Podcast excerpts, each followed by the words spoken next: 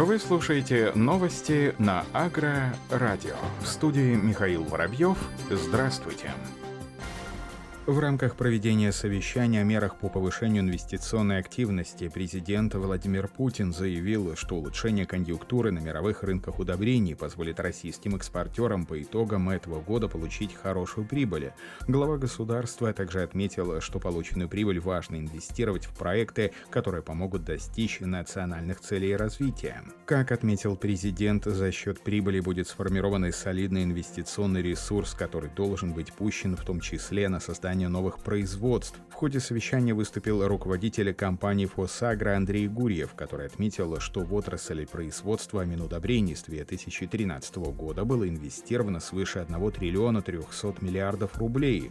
Только компания «Фосагра» вложила свыше 300 миллиардов, отметил Андрей Гурьев. По его словам, выпуск удобрений в России вырос более чем на 35%, за счет чего удалось по этим показателям обойти США и уверенно удерживать второе место место по производству минудобрений в мире. Объемы потребления удобрений в России за последние пять лет выросли в полтора раза, достигнув рекордных за 30 лет показателей. Рост инвестиций в производство минеральных удобрений связан, по словам Андрея Гурьева, с неизменным налоговым и регуляторным режимами. В перспективе дальнейшее инвестирование в отрасль, что позволит ей прирасти почти на 70% за счет новых мощностей. И в продолжение темы цены на минеральные удобрения с начала этого года выросли от 20 до 70%.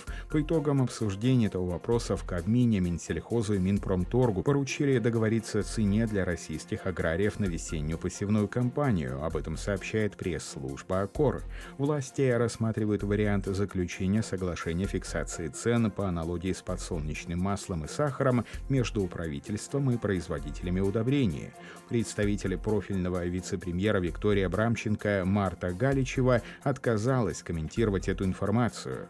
Представитель Минсельхоза проинформировал, что ситуация с ростом цен на минеральные удобрения прорабатывается в том числе и в правительстве. Пока неизвестно, на каком уровне могут зафиксировать цены, рассматривается фиксация цены на уровне средних значений за 2019 год с учетом инфляции, а также на уровне близким к текущему высокому. В то же время по сообщению информационного агентства Финмаркет со ссылкой на заявление Российской ассоциации производителей удобрений РАПУ, ассоциация считает достаточным существующий комплекс мер по обеспечению их доступности на внутреннем рынке. Как отмечают в ассоциации, в частности, в России успешно применяется методика ценообразования Федеральной антимонопольной службы на минеральные удобрения, а производители удобрений реализуют комплекс мер по сдерживанию цен в условиях резких изменений макроэкономической ситуации. Методика ФАС и комплекс мер по сдерживанию роста цен обеспечивают цены для российских сельхозтоваропроизводителей ниже, чем у их конкурентов за рубежом. Разница между экспортной ценой и ценой на внутреннем рынке достигает 20-30%, отмечают в ассоциации. Ассоциация питомниководов и садоводов Ставропольского края стала партнером Росагролизинга. Ассоциация обратилась в Росагролизинг с предложением об увеличении сроков реализации проектов в области садоводства до 12 лет. Об этом сообщает пресс-служба ведомства. Кроме того, в планах ассоциации реализация совместных проектов по технической и технологической модернизации отрасли. Замгендиректора Росагролизинга Александр Сучков рассказал о льготных программах Росагролизинга лизинга и об условиях лизинга для отраслевых организаций. По его словам, обществом разработаны отраслевые решения для узкоспециализированных отраслей, предусматривающие дополнительную льготу, отсрочку оплаты основного долга 6 месяцев. Данная льгота действует в отношении клиентов Росагролизинга, подавших заявки и ходатайства отраслевой ассоциации. Также замгендиректор обозначил, что в маркетплейсе компании есть и техника для узкоспециализированных отраслей отрасли АПК, в том числе для садоводства. Общество ведет непрерывную работу с поставщиками сельхозтехники для расширения номенклатуры маркетплейса. Стороны заключили соглашение о стратегическом партнерстве в рамках совместных интересов увеличения темпов технической и технологической модернизации производственных и инфраструктурных мощностей членов ассоциации. В Башкирском государственном аграрном университете 3-6 июня состоится международная научно-практическая конференция почвоведов, агрохимиков и земледелов «Почвы Урала и Поволжья. Экология и плодородие». Об этом сообщает пресс-служба Минсельхоза России. Эксперты обсудят систему оценки воспроизводства, плодородия почв, актуальные вопросы географии и экологии, поделятся опытом применения инновационных технологий в земледелии. Участие в конференции могут принять научные педагогические работники, докторанты, аспиранты, магистры и все заинтересованные лица. По итогам все материалы войдут в сборник научных трудов, а также будут размещены на сайте университета и в наукометрической базе данных РИНЦ.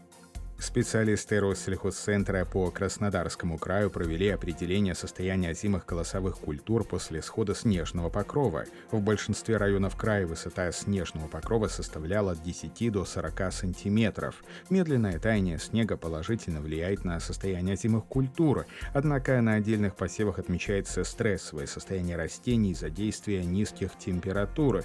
Эксперты установили, что в настоящее время озимые колосовые находятся в удовлетворительном состоянии состоянии.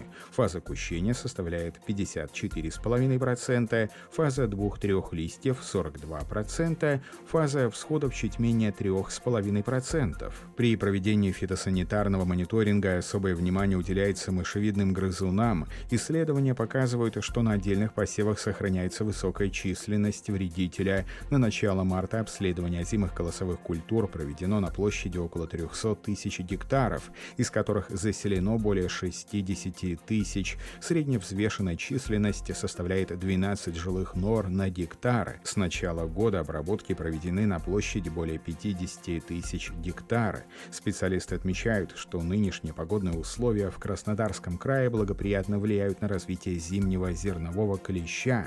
Фитосанитарный мониторинг также показал небольшое распространение снежной плесени, пузыриозных гнилей и других заболеваний, которые имеют в основном очажный характер, поражают листья и прикорневую часть стебля.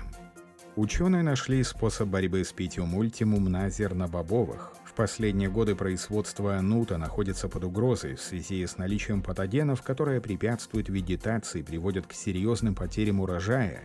Гибель растений ученые аграрии связывают с повсеместным распространением плесени, вызванной Pythium ultimum. Джордж Вандемарк и его команда работали над улучшением сортов нута и разработкой новых способов борьбы с болезнями бобовых. Эксперты исследовали различные свойства и характеристики генотипов нута, чтобы выявить есть естественные признаки устойчивости к P. ultimum у. В ходе исследования удалось установить, что наиболее популярные генотипы нута, выращиваемые в США, были восприимчивы к выявленному заболеванию.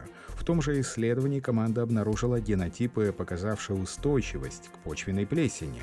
Эти устойчивые генотипы зернобобовой культуры лягут в основу будущей селекционной работы по созданию кардинально новых растений, устойчивых к патогену. Резистентные нут будут скрещивать современными коммерческими сортами. На этом все. Оставайтесь с нами на глав агронома.